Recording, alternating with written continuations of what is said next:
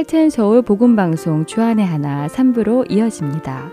주안의 하나 3부에서는 지난 방송들 중에서 신앙에 도움이 될 만한 프로그램들을 모아서 다시 방송해 드리고 있습니다.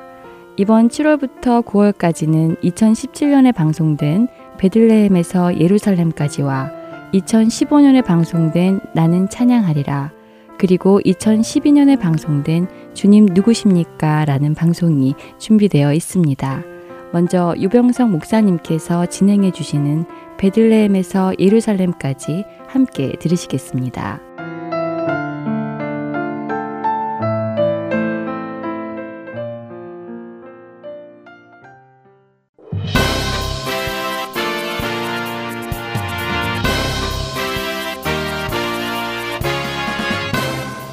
청취자 여러분 안녕하십니까? 베들레헴에서 예루살렘까지 진행의 유병성 목사입니다. 다윗이 범죄한 이후부터는 분위기의 반전이 빨리 진행됩니다. 분위기 반전을 주도한 인물은 압살롬이었습니다. 그의 왕권에 대한 집착이 모든 사태의 근본적인 원인이었습니다. 압살롬은 헤브론에서 반란을 시작하는데요. 왕의 모사 길로 사람 아히도벨과 함께 세력을 키워 나갑니다. 반란의 확산 속도가 굉장히 빨랐습니다. 다윗은 예루살렘의 파괴를 피하기 위해 탈출을 결심하는데요. 벳메르학에서 마지막 점검을 하고 기드론 골짜기를 건너 피난길에 올랐습니다. 당시 다윗은 머리를 가리고 맨발로 울면서 감남산을 올라갔습니다. 다윗이 왕이 되기 이전에는 사울의 추격을 피해서 방랑 생활을 했는데 지금은 자신의 아들 압살롬을 피해 피난을 가는 상황입니다. 오늘 우리가 함께 할 31번째 여정의 제목은 바후림입니다. 히브리어로 남자들이란 뜻입니다. 이곳 바후림을 중심으로 세 쌍의 남자들 이야기가 나옵니다. 하지만 저는 네 쌍의 남자들 이야기를 살펴볼 것입니다. 우선 바후림의 위치에 대해서 알아보도록 하겠습니다. 다윗이 감남산 꼭대기에 있는 여호와를 경배하던 마루턱에서 동쪽으로 내려가서 곧바로 이른 곳이 바후림입니다. 그리고 아직 광야의 나루터에 이르기 전입니다. 아히마하스와 요나단이 예루살렘에서 소식을 가져올 때 숨은 곳이기도 하므로 예루살렘에서 그리 먼 곳은 아니어야 합니다. 그리고 사울이 딸 미가를 갈림에 사는 라이스의 아들 발디엘에게 주었는데요. 바후림은 이 갈림과 가까운 거리에 있어야 합니다. 이와 같은 내용들을 종합해서 최종적으로 오늘날 바후림으로 추정하는 장소는 아부디스라는 곳입니다. 이곳은 나사로의 마을 베다니에서 남동쪽으로 약 1km 정도 떨어져 있는 아주 가까운 곳입니다. 한마디로 요약하면 바후림은 감남산 동남쪽의 산비탈 능선에 위치하고 있습니다. 첫 번째 살펴볼 남자들은 아브넬과 발디엘입니다. 이 이야기는 이미 지나간 사무엘하 3장에 나오는 이야기입니다. 하지만 동일한 장소에서 있었던 일이기에 지금 언급하려고 합니다. 미갈은 다윗과 정원한 관계였지만 사울은 다윗을 모욕하기 위한 수단으로 자신의 딸을 갈림에 사는 라이스의 아들 발디엘에게 보내버립니다. 갈림은 예루살렘의 북동쪽 3km 정도 떨어진 아나돗 바로 옆에 있었던 것으로 추정되는데요. 이곳 역시 베냐민 땅입니다. 다윗이 헤브론에서 유다 자손의 왕이 된 후 아브넬은 이스보셋을 배반하기로 결심합니다. 그래서 다윗에게 전령을 보내 온 이스라엘을 넘기기로 협의를 시작하는데요. 다윗은 아브넬에게 자신을 만나러 오려면 첫 번째 아내인 미가를 데리고 와야 한다고 요구했습니다. 그래서 아브넬은 갈림에 사는 발디엘에게서 미가를 빼앗아 데리고 옵니다. 사무엘하 3장 16절 그의 남편이 그와 함께 오되 울며 바후림까지 따라왔더니 아브넬이 그에게 돌아가라 하매 돌아가니라. 이 사건의 배경에는 다윗과 이스보셋이 있습니다. 다윗이 미가를 돌려달라고 요청했고 이스보셋이 나서서 미가를 발디엘에게서 빼앗아 오도록 명령했기 때문이죠. 바후림, 즉 남자들이라는 곳에서 일어난 성경의 첫 번째 사건입니다. 미가를 따라오는 발디엘이 있고 이를 돌려보내야 하는 아브넬이 있습니다. 발디엘은 자신의 아내이지만 힘이 없어 지키지 못했습니다. 이 첫 번째 남자들은 둘 다 베냐민 사람들이었습니다. 이제 두 번째 남자들을 살펴볼 텐데요. 이들은 베냐민 사람이면서도 특별히 사울 집안과 직접적인 연관이 있는 사람들입니다. 시바와 시무이입니다. 시바는 이미 알고 있는 인물인데요. 그는 사울 집안의 종이었고 다윗의 뜻에 의해 지금은 무비보셋의 종입니다. 다윗이 감남산 꼭대기 마루턱에서 바후림 쪽으로 내려가다가 시바를 만납니다. 그는 낙이 두 마리에 음식을 많이 싣고 와서 피난길에 나서는 다윗을 돕습니다. 이때 다윗은 그의 주인 무비보셋은 왜 같이 오지 않았는지 물어봅니다. 시바의 대답은 엄청난 것이었습니다. 사무엘하 16장 3절 후반부에 그가 말하기를 이스라엘 족속이 오늘 내 아버지의 나라를 내게 돌리리라 하나이다. 사실 무비보셋은 두 다리를 다 절기 때문에 왕이 될 수 없었습니다. 하지만 지금은 그의 아들 미가가 다 자라서 어느 정도 성인이 되어 있기 때문에 전혀 불가능한 것은 아니었습니다. 이 말대로라면 무비보셋은 다윗을 대항해서 또 다른 모반을 준비하고 있다는 말이 됩니다. 나중에 이 말이 사실이 아닌 모함으로 드러납니다. 다윗은 이런 시바의 모함에 속아서 무비보셋에게 있는 모든 소유를 시바에게 다 넘겨줍니다. 이어서 두 번째 등장하는 시므이는 계속해서 다윗을 저주합니다. 사무엘하 16장 5절 다윗왕이 바후림의 이름에 거기서 사울의 친족 한 사람이 나오니 게라의 아들이요 이름은 시므이라. 그가 나오면서 계속하여 저주하고 게라가 베냐민 지파인 것은 확실합니다. 창세기 46장 21절에 베냐민의 아들 중에 게라가 나옵니다. 또 사사기 3장 15절에는 베냐민 사람 게라의 아들 왼손잡이 에웃이라는 구절이 있고요. 역대상 8장에 있는 베냐민 지파의 족보에도 게라가 몇 번 등장합니다. 시므이는 심지어 돌을 던지며 다윗에게 저주와 모욕을 줍니다. 그의 논지는 다윗은 피를 흘린 자며 사악한 자라는 것이었습니다. 사무엘하 16장 8절 사울의 족속의 모든 피를 여호와께서 내게로 돌리셨도다. 그를 이어서 내가 왕이 되었으나 여호와께서 나라를 내 아들 압살롬의 손에 넘기셨도다. 보라 너는 피를 흘린 자이므로 화를 자초하였느니라. 심의의 비난 속에 다윗을 직접적으로 살인자라고는 하지 않습니다.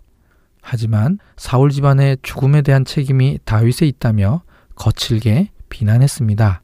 다윗은 이 비난이 하나님께서 허락한 비난이라 여기고 신하들에게 그를 죽이지 못하게 막았습니다.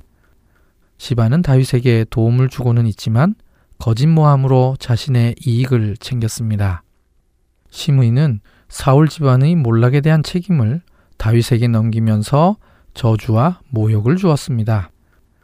이 두 사람은 나중에 반전이 있습니다. 시바는 재산을 다시 무비보셋에게 돌려주게 되고 시므이는 자신의 저주에 대해 용서를 빌게 됩니다.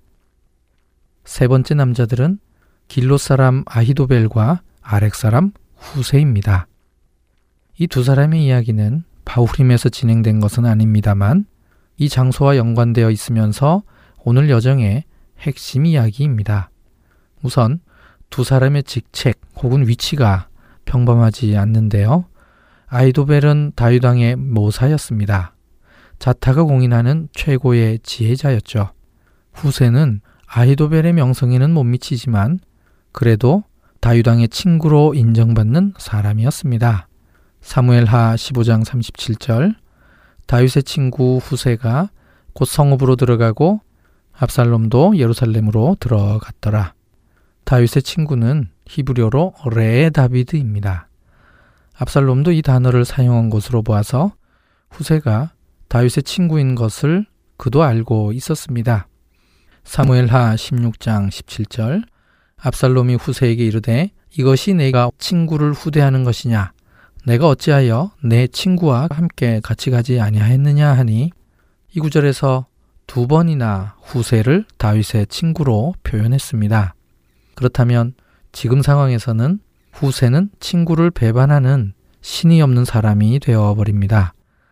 왕의 친구는 왕의 개인적 친구라기보다는 왕궁에서 정식으로 인정된 왕의 최측근 직책으로 보입니다. 임무는 왕과 재반 업무를 상의하는 사람이었습니다. 그래서 후세는 압살롬에게 당당하게 어느 왕이든 백성에게 선택된 왕을 위해 일할 수 있다고 자신을 변론했던 것입니다. 최고의 모사가 아히도벨과 왕의 친구 후세의 대결이었습니다. 모사가 아히도벨은 자신의 특기를 잘 살려서 압살롬에게 조언을 합니다. 왕의 후궁과 동침하라고 합니다. 이것은 왕권이 이양되었음을 상징적으로 보여주는 행동이었습니다.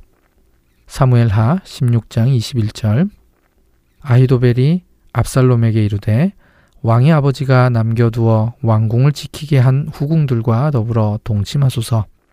그리하면 왕께서 왕의 아버지가 미워하는 바 됨을 온 이스라엘이 들으리니 왕과 함께 있는 모든 사람의 힘이 더욱 강하여지리다 하니라. 이 일을 위해 사람들이 옥상에 장막을 쳤습니다. 이곳에서 후궁들과 동침을 합니다.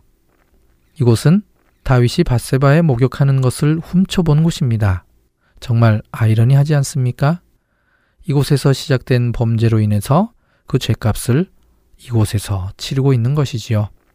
사무엘하 12장 11절 여호와께서 또 이와 같이 이르시기를 보라 내가 너와 내 집에 재앙을 일으키고 내가 내 눈앞에서 내 아내를 빼앗아 내 이웃들에게 주리니 그 사람들이 내 아내들과 더불어 백주에 동침하리라. 나단 선지자의 예언이 이루어진 것입니다. 지난 시간에 살펴보았듯이 아히도벨은 바세바의 할아버지일 가능성이 있는데 바세바 사건에 대한 개인적 복수와 함께 나단 선지자의 예언을 이루었다고 볼 수도 있습니다. 이제 아히도벨은 본격적으로 다윗을 추격하기 위한 작전을 세웁니다. 그의 작전의 핵심은 신속한 급습이었습니다. 아히도벨의 작전이 옳았습니다. 다윗과 일행들은 예루살렘에서 도망 나올 때 제대로 준비할 겨를이 없었기 때문이죠. 양식뿐만 아니라 무기도 제대로 준비하지 못했을 것입니다. 사무엘하 17장 2절에서 3절 그가 곤하고 힘이 빠졌을 때에 기습하여 그를 무섭게 하면 그와 함께 있는 모든 백성이 도망하리니 내가 다윗 왕만 쳐 죽이고 모든 백성이 당신께 돌아오게 하리니 그의 작전의 핵심은 백성들의 희생을 최소화하고 다윗 왕만 죽이는 것이었습니다. 그렇게 해서 모든 백성들이 압살롬에게 돌아올 수 있도록 하는 것이었죠. 이 작전대로 하면 압살롬이 승리하는 것이었습니다. 그와 함께한 장로들도 다 좋다고 생각하고 있는데 압살롬은 후세를 불러 그의 의견을 듣겠다고 합니다. 후세는 왕의 친구로서 다윗왕과 늘 가까이에서 의논해왔던 인물이었습니다. 그러니 자신의 직책인 왕의 친구에 맞게 다윗의 장점에 대해 설명을 합니다. 이게 오히려 압살롬과 장로들의 신뢰를 얻는 데 성공합니다. 사무엘하 17장 8절 또 후세가 말하되 왕도 아시거니와 왕의 아버지와 그의 추종자들은 용사라. 그들은 들에 있는 곰이 새끼를 빼앗긴 것 같이 격분하였고 왕의 부친은 전쟁에 익숙한 사람인즉 백성과 함께 자지 아니하고 그래서 기습 공격을 해도 전쟁에 익숙한 다윗은 압살롬의 공격에 역습을 가할 가능성이 충분히 있다는 것이죠. 이 역습에 작은 피해라도 입게 되면 압살롬의 사람들이 쉽게 겁을 먹게 되어 오히려 역효과라는 해석을 내놓은 것입니다. 나중에 천천히 수적으로 우세를 확보한 다음에 다윗과 전면전을 해야 한다는 전략을 내놓은 것입니다. 이 상황에서 하나님의 도우심이 있었습니다. 사무엘하 17장 14절 압살롬과 온 이스라엘 사람들이 이르되 아렉 사람 후세의 계략은 아이도벨의 계략보다 낫다 하니 이는 여호와께서 압살롬에게 화를 내리려 하사 아이도벨의 좋은 계략을 물리치라고 명령하셨음이더라. 다윗이 후세를 예루살렘으로 보낸 목적이 아이도벨의 모략을 무력화시키기 위함이었는데 후세는 이 일을 잘 감당한 것입니다. 이제 네 번째 남자들 이야기로 넘어가겠습니다. 제사장 사독의 아들 아히마스와 아비아달의 아들 요나단의 이야기입니다. 후세는 제사장 사독과 아비아달에게 급박하게 돌아가는 상황과 행동 요령을 전달합니다. 사무엘하 17장 16절 이제 너희는 빨리 사람을 보내 다윗에게 전하기를 오늘 밤에 광야 나루터에서 자지 말고 아무쪼록 건너가소서 하라. 혹시 왕과 그를 따르는 모든 백성이 몰사할까 하노라 하니라. 지금 다윗은 바후림을 지나 광야 나루터에 있는데 이 사실을 빨리 다윗에게 알려야만 했습니다. 다윗은 사독과 아비아들에게 하나님의 괴를 지켜달라고 부탁할 때 상황이 어떻게 돌아가고 있는지 광야 나루터에서 소식을 기다리겠다고 했습니다. 이들 두 명의 제사장은 예루살렘 성 안에서 임무를 잘 수행하고 있었고 이들의 두 아들 아히마스와 요나단은 안전을 위해 성 바깥 엔로겔에 머물고 있었습니다. 엔로겔은 히브리어로 엔로겔입니다. 이곳에 로겔이라고 불리는 셈이 있었던 것입니다. 이곳은 나중에 아도니아가 왕위 즉위식을 한 곳이기에 나중에 설명을 드리겠습니다. 사독과 아비아달은 한 여종을 보내서 이 메시지를 전달을 했고 아히마스와 요나단이 광야 나루터에 있는 다윗에게 이 소식을 전하기 위해 출발을 합니다. 불행하게도 이 사실이 발견되어서 추격을 받게 됩니다. 아히마스와 요나단이 빨리 달려서 바후림의 어떤 사람의 집에 있는 우물에 숨게 됩니다. 사무엘하 17장 19절 그 집 여인이 덮을 것을 가져다가 우물 아귀를 덮고 찌은 곡식을 그 위에 널매 전혀 알지 못하더라. 이 일은 라합이 자신의 집 지붕 위에다 여리고를 정탐하러 온 사람들을 감추어 주었던 사건을 연상시킵니다. 하지만 그 여인이 우물을 덮은 후에 펼쳐 놓은 것이 정확하게 무엇인지 이해하기 어렵습니다. 한글 성경에는 찌은 곡식이라고 번역을 했는데 히브리어로는 하리포트입니다. 이 단어는 성경에 딱 두 군데 사용되었습니다. 나머지 한 군데는 잠언입니다. 잠언 27장 22절 미련한 자를 곡물과 함께 절구해 놓고 공의로 찌을지라도 그의 미련은 벗겨지지 아니하느니라. 이곳에서는 곡물이라고 번역을 했습니다. 아마도 우물 덮기 위에다 곡물을 펼쳐 놓았다면 추격자들이 그 밑에 우물이 있는지 몰랐을 것입니다. 감쪽같이 속인 뒤에 추격자에게 그들이 시내를 건너가더라 라고 대답했습니다. 여인이 대답 속에 나온 시내는 일반적인 단어가 아닙니다. 히브리어로 미칼라 마임이라는 아주 특별한 단어입니다. 성경 전체에서 이 본문에 딱 한 번 사용된 단어입니다. 이것은 큰 물 저장소 혹은 저수지 같은 것으로 겨울철에 빗물 혹은 범람한 시냇물을 모으기 위해 만들어 놓은 큰 규모의 시설물을 가리킵니다. 그러므로 미칼라마임이 큰 물 저장소를 뜻한다고 할지라도 그곳은 시내가 있는 곳에 있으므로 결국은 같은 방향인 것이죠. 바후림의 남쪽으로 기드론 시내가 흘러갑니다. 그렇다면 이 여인은 남쪽을 가리킨 것입니다. 그런데 광야 나루터는 동쪽입니다. 다른 방향을 가리킨 것이죠. 여인의 재치로 아히마스와 요나단은 무사히 광야 나루터에 있는 다윗에게 갈 수 있었습니다. 이 두 사람은 여리고 정탐꾼처럼 한 여인의 도움을 받은 후 무사히 임무를 수행할 수 있었는데요. 여수아의 정탐꾼이 무사히 임무를 마친 후에 여리고가 점령되었듯이 이 두 사람의 성공적 임무 수행으로 말미암아 압살롬의 반란도 곧 무사히 극복될 것이라는 비유적 예시가 들어 있는 것입니다. 아히마스와 요나단의 소식을 들은 후 밤새도록 다윗과 그 일행은 모두 요단을 건넜을 것입니다.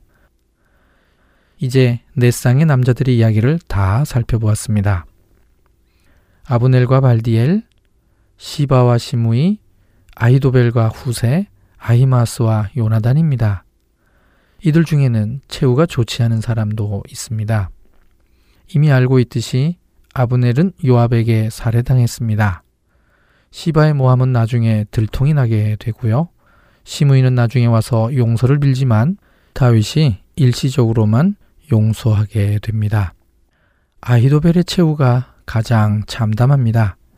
사무엘하 17장 23절 아히도벨이 자기 계략이 시행되지 못함을 보고 나귀의 안장을 지우고 일어나 고향으로 돌아가 자기 집에 이르러 집을 정리하고 스스로 목매어 죽음에 그의 조상의 묘에 장사되니라.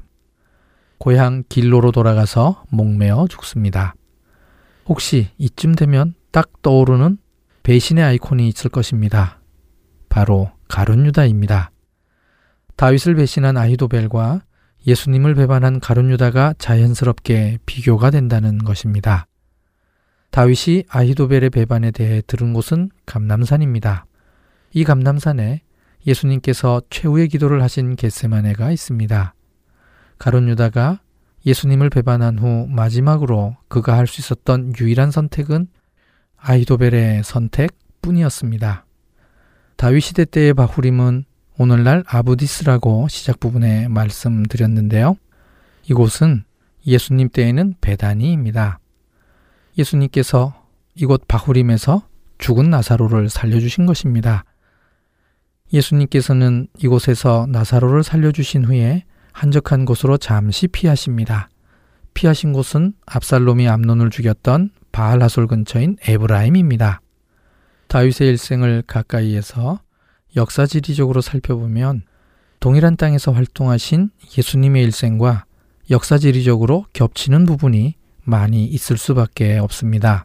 다윗은 바후림을 통해 광야 나루터까지 이동했고 바후림을 중심으로 연결된 여러 명의 인물들을 통해 이 고비를 넘길 수 있었습니다. 사무엘서의 저자가 바후림이라는 장소를 굳이 밝힌 이유가 여기에 있는 것으로 보입니다. 우리들로 하여금 이들 인물들을 기억해 달라고 요청하고 있는 것이죠. 오늘은 여기까지입니다. 다음 시간에 사무엘 하 17장 24절에서 18장 5절까지의 말씀으로 다시 뵙겠습니다. 안녕히 계십시오.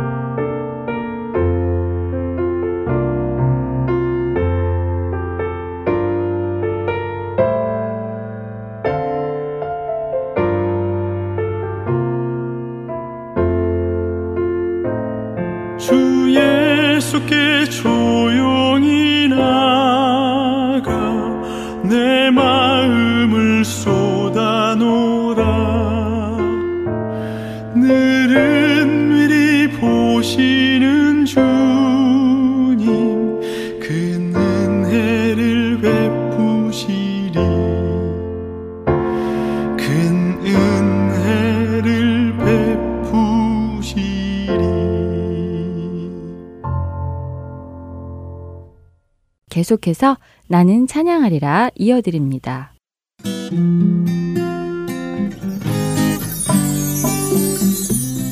애청자 여러분, 안녕하세요. 나는 찬양하리라 송민우 목사입니다. 사도행전 6장을 보면 교회가 성장해 감에 따라 사도들의 사역이 많아졌습니다. 그런데 중요한 것은 그때 사도들은 자신들의 우선순위를 다시 돌아보았고 그 우선순위에 집중할 수 있는 방안을 강구했다는 것입니다. 그러면서 우리는 오로지 기도하는 일과 말씀 사역에 힘쓰리라고 말했습니다. 예배 인도자 탐 크라우터는 따로 시간을 내어 정기적으로 정직하게 삶을 점검하지 않으면 사소한 문제에 빠지기 쉽다고 말했습니다. 우리는 사소한 일을 중요하게 여기고 정작 중요한 일을 사소하게 여깁니다. 우리에게 한 가지 우선순위가 있다면 그것은 하나님을 아는 것입니다. 주님과 우리의 관계가 가장 중요하고 그것이 우리의 삶의 핵심입니다. 이 시간 우리가 함께 찬양하며 주님을 더욱 알아갈 수 있기를 바랍니다. 이번 주에 우리가 함께 배울 찬양은 2009년 마커스 라이브 워십 2집을 통해 발표된 부르신 곳에서라는 곡입니다. 먼저 찬양을 한번 듣고 함께 배워보도록 하겠습니다.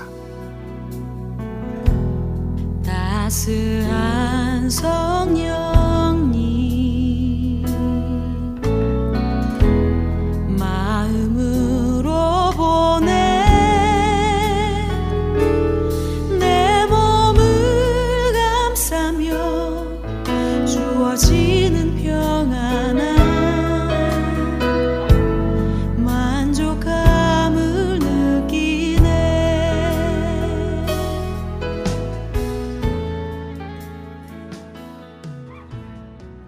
오늘 찬양의 가사를 한번 읽어드리겠습니다. 1절입니다. 따스한 성령님, 마음으로 보내. 내 몸을 감싸며 주어지는 평안함, 만족함을 느끼네. 부르신 곳에서 나는 예배하네. 어떤 상황에도 나는 예배하네. 2절입니다. 사랑과 진리의 한 줄기 빛 보내. 내 몸을 감싸며 주어지는 평안함. 그 사랑을 느끼네. 부르신 곳에서 나는 예배하네. 어떤 상황에도 나는 예배하네. 브릿지 부분입니다. 내가 걸어갈 때 길이 되고 살아갈 때 삶이 되는 그곳에서 예배하네. 이제 한 소절씩 찬양을 배워보겠습니다. 첫 번째 소절 여덟 마디입니다. 따스한 성령님 마음으로 보내. 내 몸을 감싸며 주어지는 평안함, 만족함을 느끼네.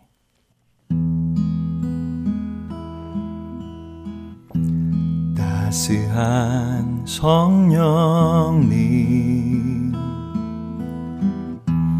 마음으로 보내 내 몸을 감싸며 주어지는 평안함 만족함을 느끼네 같은 부분을 2절 가사로 한 번 더 불러보겠습니다. 사랑과 진리의 한 줄기 빛 보내 내 몸을 감싸며 주어지는 평안함, 그 사랑을 느끼네.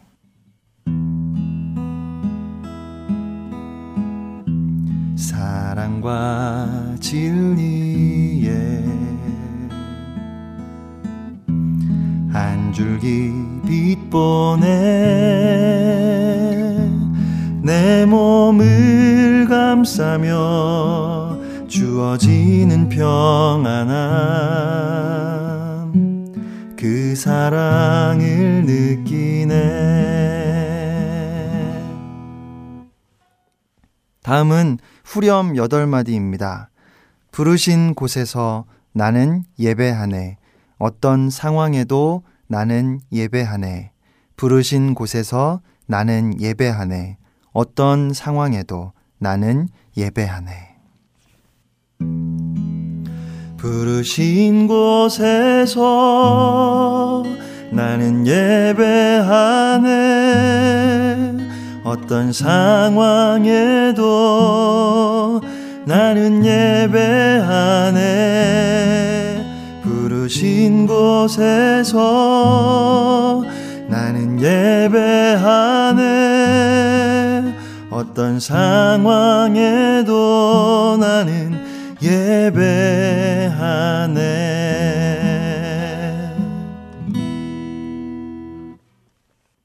마지막으로 브릿지 부분입니다. 네 마디를 두 번 반복하게 되어 있습니다. 내가 걸어갈 때 길이 되고 살아갈 때 삶이 되는 그곳에서 예배하네. 내가 걸어갈 때 길이 되고 살아갈 때 삶이 되는 그곳에서 예배하네. 내가 걸어갈 때 길이 되고 살아갈 때 삶이 되는 그곳에서 예배하네 부르신 곳에서 네, 이렇게 브릿지 뒤에 후렴을 다시 한번 반복하게 됩니다. 사도행전 9장에 보면 다비다라고 하는 여인이 나옵니다. 과부였고 돌봐줄 수 있는 가족이 없어서 교회에서 지내면서 가난한 사람들을 위해서 옷을 만드는 일을 했습니다. 결국 그가 병들어 죽었는데 함께 동역하던 교인들이 슬퍼하며 안타까움에 가까운 곳에 와 있던 베드로를 불렀습니다. 그리고 울면서 베드로에게 다비다가 만들었던 옷을 보여주었습니다. 베드로가 불쌍하고 치근한 마음이 들었는지 사람들을 다 내보내고 무릎을 꿇고 기도한 후에 다비다야 일어나라 하니 그가 눈을 떠 베드로를 보고 일어나 앉았습니다. 죽었던 다비다가 다시 살아난 것입니다. 그런데 이것을 다비다의 입장에서 생각해 보면 과연 그녀에게 이 세상에서의 삶에 대한 미련이 남아 있었을까요? 오히려 이제 힘들고 고달팠던 삶이 끝나고 하나님의 부르심에 꿈에 그리던 하나님의 나라에 가게 된 것이 더 기뻤을 것 같습니다. 그리고 다시 살아났지만 그녀는 또다시 얼마 후에 죽음을 통해 주님의 품에 가야만 했습니다. 얼마를 더 살았든지 그 삶 또한 힘들고 고달팠을 겁니다. 그러고 보면 그녀가 다시 살아난 것은 그녀 자신에게는 조금도 좋을 것이 없었습니다. 그런데 사도행전 9장 41절 42절에 이런 말씀이 나옵니다. 베드로가 손을 내밀어 일으키고 성도들과 과부들을 불러들여 그가 살아난 것을 보이니 온 요빠 사람이 알고 많은 사람이 주를 믿더라. 아멘. 다비다가 다시 살아난 것은 자기를 위해서 살아난 것이 아닙니다. 많은 사람들이 주님을 믿게 하기 위해서 살아난 것입니다. 다비다의 삶이 그러했다면 오늘 우리 모두는 지금의 상황이나 형편이나 나이에 상관없이 살아있는 동안에는 우리가 이 땅에 아직 살아있는 이유가 분명히 있습니다. 내가 무엇을 할 수 있는 것도 아니고 무엇을 하고 있는 것도 아니라고 할지라도 하나님께서는 여러분의 삶을 통해서 하나님의 일을 아직도 하고 계십니다. 그렇기 때문에 하나님께서 우리를 살게 하시는 것입니다. 삶의 마지막 순간까지도 우리는 하나님의 사명으로 살아가고 있는 겁니다. 우리가 이 땅에서 살아가는 것, 그것은 다 하나님의 일을 위해서입니다. 하나님의 나라를 위해서입니다. 사랑하는 애청자 여러분, 여러분이 지금 고통스러운 시간 속에 있다고 할지라도 그것조차도 하나님께서 여러분을 사용하셔서 하나님의 일을 하시기 위해서 주신 것임을 믿으시기 바랍니다. 하나님은 여러분의 삶을 정확하게 아시는 분입니다. 그리고 여러분이 걸어가는 길, 살아가는 그 삶을 기억하십니다. 오늘 하나님께서 부르신 그 자리에서 하나님을 예배하는 여러분의 삶이 되시기를 축복합니다. 나는 찬양하리라 마치겠습니다. 지금까지 송민우 목사였습니다. 여러분, 승리하세요.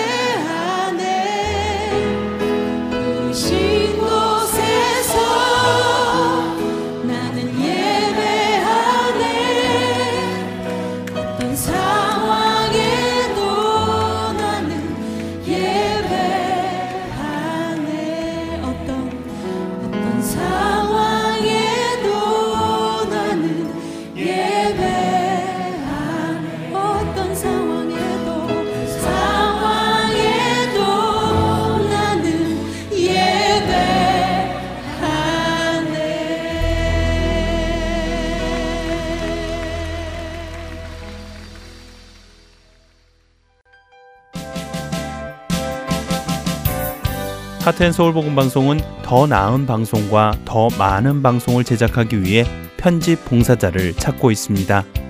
매주 3시간의 시간을 헌신하실 수 있는 분들은 사역에 동참하실 수 있습니다. 컴퓨터가 익숙하지 못한 분들을 위한 기초 편집 교육도 준비되어 있습니다. 사역에 동참하시고 싶은 분들은 전화번호 602-866-8999로 연락 주시기를 부탁드립니다. 하나님의 은혜에 감사하여 나의 시간을 드릴 수 있는 여러분들의 많은 참여를 기다립니다.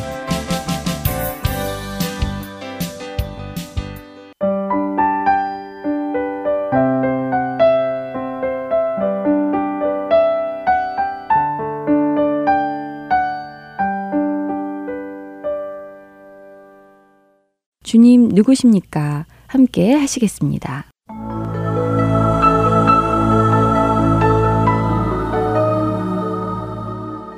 할텐 서울 복음 방송 애청자 여러분 안녕하세요. 주님 누구십니까? 진행의 김지인입니다. 여러분들 여행 좋아하시나요? 각 나라 곳곳에 펼쳐져 있는 자연 경관들을 보고 입을 다물지 못한 경험들을 많이 하셨을 것입니다. 어떻게 만들어졌을까라는 궁금증도 한 번씩 가져보셨을 것 같은데요.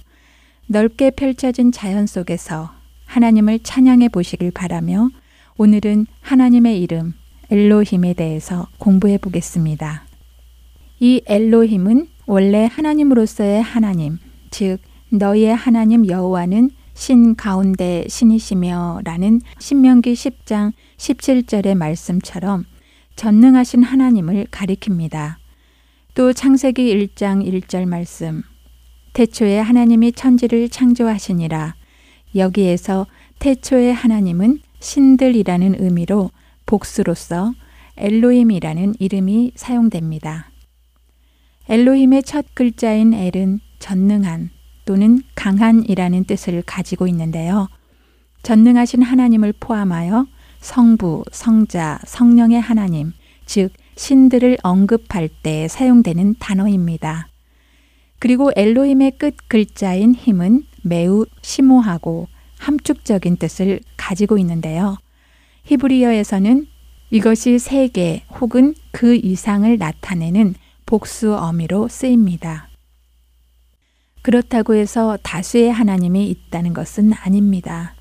하나님, 예수님, 성령님, 이렇게 세 분이 인격체 안에서 하나의 본질임을 의미하는 것입니다. 무슨 말이지?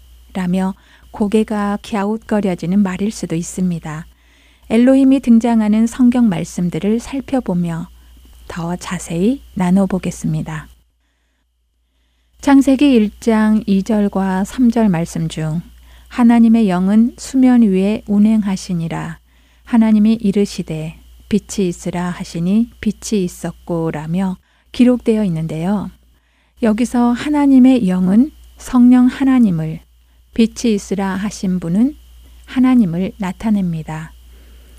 히브리서 11장 3절 중에 모든 세계가 하나님의 말씀으로 지어진 줄을 우리가 아나니라는 말씀과 또한 창세기 1장 26절 하나님이 이르시되 우리의 형상을 따라 우리의 모양대로 우리가 사람을 만들고라는 말씀을 통해 인간을 창조하실 때도 하나님 한 분이 하신 것이 아님을 배울 수 있고 하나님께서는 삼위의 하나님으로 존재하셨다는 것을 알 수 있습니다.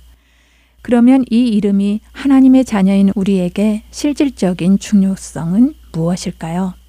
하나님의 이름이 어떻게 우리에게 견고한 망대가 될 수 있을까요? 골로새서 1장 16절 말씀입니다. 만물이 그에게서 창조되되 하늘과 땅에서 보이는 것들과 보이지 않는 것들과 혹은 왕권들이나 주권들이나 통치자들이나 권세들이나 만물이 다 그로 말미암고 그를 위하여 창조되었고 그렇습니다. 모든 만물의 창조자이신 엘로임 하나님 그분께서 우리를 창조하셨습니다. 시편 139편 13절과 14절 말씀에 주께서 내 내장을 지으시며 나의 모태에서 나를 만드셨나이다. 내가 주께 감사하옴은 나를 지으심이 심히 기묘하심이라. 주께서 하시는 일이 기이함을 내 영혼이 잘 아나이다. 라고 시편 기자는 고백합니다. 하지만 우리는 종종 우리가 이렇게 놀랍고도 경이롭게 만들어진 존재란 사실을 잊고 하나님이 만드신 존재인 자신을 보며 멸시하기도 합니다. 우리는 하나님께서 어떤 목적을 위해 우리를 창조하셨는가를 깨달아야 할 것입니다. 세상에 속해 있는 자들도 나는 왜 태어났고 왜 살아가야 하는가에 대해서 궁금해하며 노래 가사 속에서도 담아서 부르기도 합니다. 이것은 자신의 존재 이유를 알기 원하는 모든 인류의 마음속에 존재하고 있는 외침일 것입니다. 여러분은 왜 태어나셨습니까? 엘로임 하나님은 왜 우리를 만드셨을까요? 왜 그분은 모태 속에서 여러분과 여러분의 몸속을 만드셨을까요? 이사야 43장 7절 말씀입니다. 내 이름으로 불려지는 모든 자, 곧 내가 내 영광을 위하여 창조한 자를 오게 하라. 그를 내가 지었고 그를 내가 만들었느니라. 여호와께서는 내 영광을 위하여 창조한 자라고 말씀하십니다. 그렇습니다. 우리는 하나님의 영광을 위하여 창조된 자들입니다. 이것은 여러분이 모든 창조물에게 하나님이 누구이신가에 대한 정확한 의견이나 판단을 제시해 주는 삶을 살아야 한다는 사실을 의미하는데요. 주님의 이름으로 부르심을 입은 하나님의 자녀인 여러분에게 이것이 의미하는 것은 무엇일까요? 여러분이 하나님의 영광을 위해 살려면 어떻게 살아야 할까요? 요한계시록 4장 11절 말씀 중에 영광을 흠정역에서는 기쁨이라고 번역을 하였습니다. 본질적으로 그 둘은 같다고 할 수 있는데요. 우리가 그의 뜻대로 살면 그것이 바로 주의 기쁨이요. 우리가 그를 기쁘게 해드렸다면 그것은 그의 뜻을 행했기 때문에 그렇습니다. 그렇기에 우리는 늘 끊임없이 기도하며 그를 위해 살아야 하고 그의 뜻을 이루는 삶을 살아야 합니다. 사도 바울은 에베소서 1장 17절부터 19절에서 이렇게 말씀합니다. 우리 주 예수 그리스도의 하나님 영광의 아버지께서 지혜와 계시의 영을 너희에게 주사 하나님을 알게 하시고 너희 마음의 눈을 밝히사 그의 부르심의 소망이 무엇이며 성도 안에서 그 기업의 영광의 풍성함이 무엇이며 그의 힘의 위력으로 역사하심을 따라 믿는 우리에게 베푸신 능력의 지극히 크심이 어떠한 것을 너희로 알게 하시기를 구하노라. 여러분은 여러분이 태어난 목적을 알고 또 그 목적을 이루기 위해 살아가고 있으십니까?